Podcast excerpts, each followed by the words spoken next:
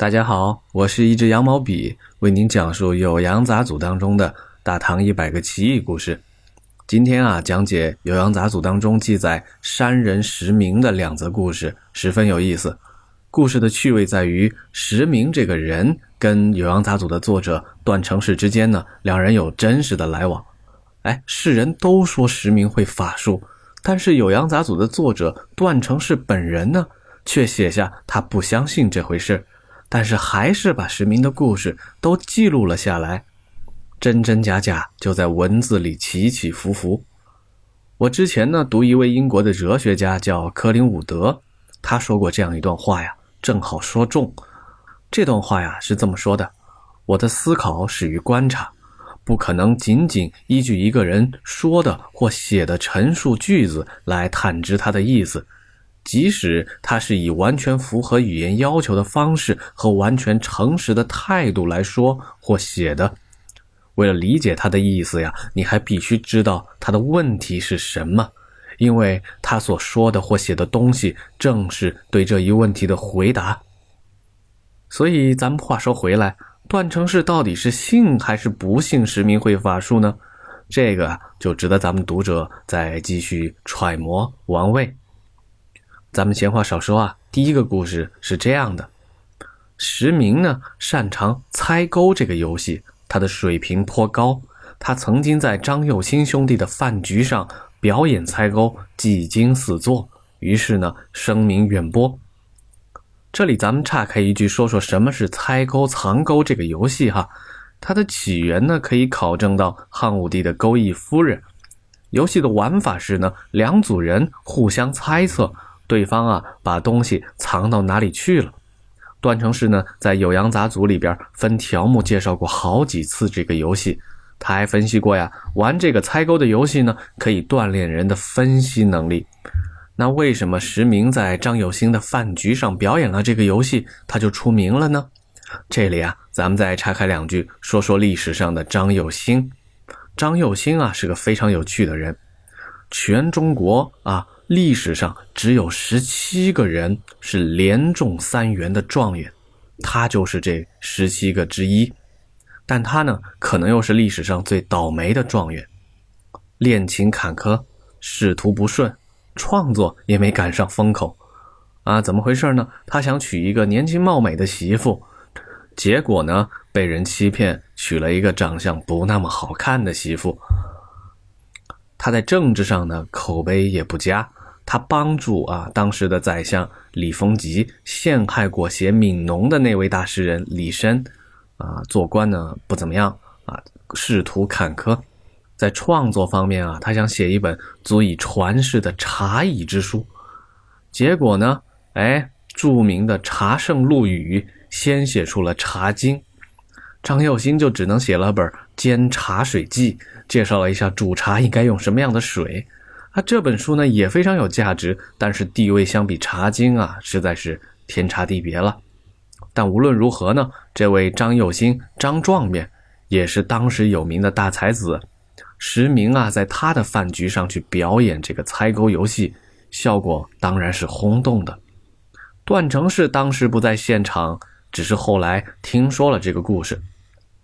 所以等到石明到了扬州，段成式在扬州啊。两人就结交上了。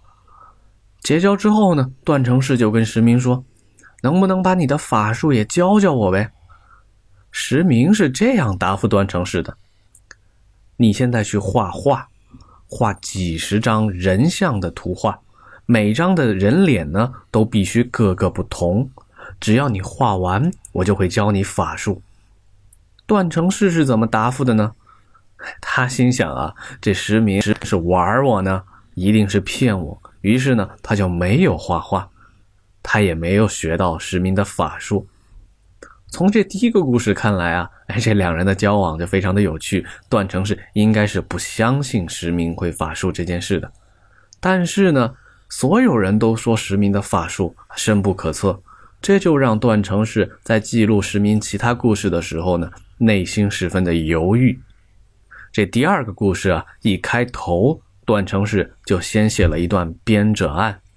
段成式说呀：“你们都说石明会法术，我在扬州的时候啊，好几年之间，我跟石明的关系非常好，每隔十天不到，我们两人呢就会在一起吃喝玩乐。这个石明啊，满嘴跑火车，说的十件事，每件都扯淡。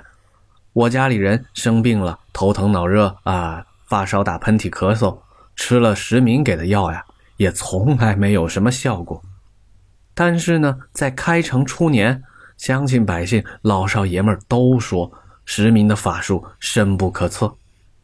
咱们读这段话呀，真是能看出段成式写作的时候啊，或许是犹豫再三。接下来的故事呢是这样的：在宝历年间，石明呢进入了钱辉的幕府，哎，给他当师爷。当时啊，他还曾经在周学任教。钱家的子弟呢，都叫他文丈。有一回啊，钱辉的儿子们想吃兔肉面条的汤。当时是夏天，猎人呢也费了老大劲，好几天才打了野兔回来。猎人呢也费了老大劲儿。好几天才终于打到了野兔，拿回家来。这当然是好口福嘛！一家人就团聚起来吃这个兔肉。石明这时呢，就笑着说：“把兔皮留下来，我姑且记录个事情。”他于是做了什么动作呢？非常的奇怪，他把兔皮钉在地上，垒起土砖涂抹一番，上面呢用红笔。在兔皮上写了一道符，一边写呀，他还自言自语地说：“可惜太晚了，可惜太晚了。”钱辉的这帮儿子们啊，钱可富兄弟就问：“哎，文章啊，您这是在干什么呢？”哎，这个举动啊，颇为匪夷所思。石明摇头叹气说：“哎，没什么意思，我就是想和大家一起记住今年这个卯年。”后来啊，时间到了大和九年，钱家的儿子钱可富在凤阳呢遇到了灾祸，去世了。那一年啊，正好是一个乙卯年。石明的法术呢，就体现在这个未卜先知当中了。这里再岔开两句啊，钱家呢在历史上非常的有名。故事的钱辉啊，他的父亲叫钱启啊，是著名的。大力十才子当中的头名，他的诗才绝佳。这个钱辉本人呢，在清旧唐书两本正史当中呢都有传记，而且是列在《忠义传》当中。他是个清廉有家名的人。还有好玩的事情是，钱辉跟《酉阳杂俎》的作者段成式的父亲段文昌还有过故事。当时呢，段文昌正好是当朝宰相。啊，权倾朝野，钱辉呢主持科举，就有人送礼送到段文昌这里啊，请求帮忙，让自家的儿子呢，哎，能够高中。段文昌就收了这人送来的古玩字画，开心的不得了，连忙呢就给钱辉递了个条子，写封信让他注意提点下这个后生。与此同时啊，还有位宰相叫李绅，写了“锄禾日当午，汗滴禾下土”的那位李绅。他呢也收了别人送的礼，也给钱辉递了个条子，哎，请他帮忙给另一个后生啊提点提点。结果呀，这个正直清廉的钱辉完全没有理会两位当朝宰相打的招呼，还是十分正直的主持了科举考试。结果出来之后啊，段文昌是气得牙痒，直接找了个由头把钱辉贬出了长安。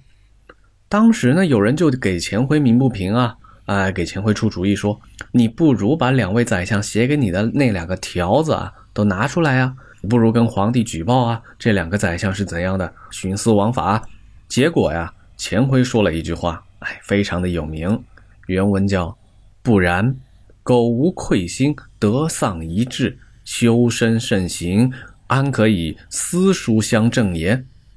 什么意思呢？钱辉就说呀：“我不能这么做啊，不能把两位宰相写给我的私人信件拿出去。我做这个事儿呢，是无愧于心的，哎，是出于自身的修行与品德。我怎么能把别人给我的私人信件拿出去作为证据呢？”于是呢，钱辉还派家人把那两封宰相写给他的条子都烧掉了。当事人都说呀，钱辉是个品行高洁、德高望重的人。咱们作为后代的读书人啊，再去看钱辉当时说这句话，无论怎么理解，是说他的私人品德，还是说他为官从政的政治智慧，钱辉啊，都值得让人竖起大拇指。好了，今天的故事就到这里，我是羊毛笔，咱们下集再见，拜拜。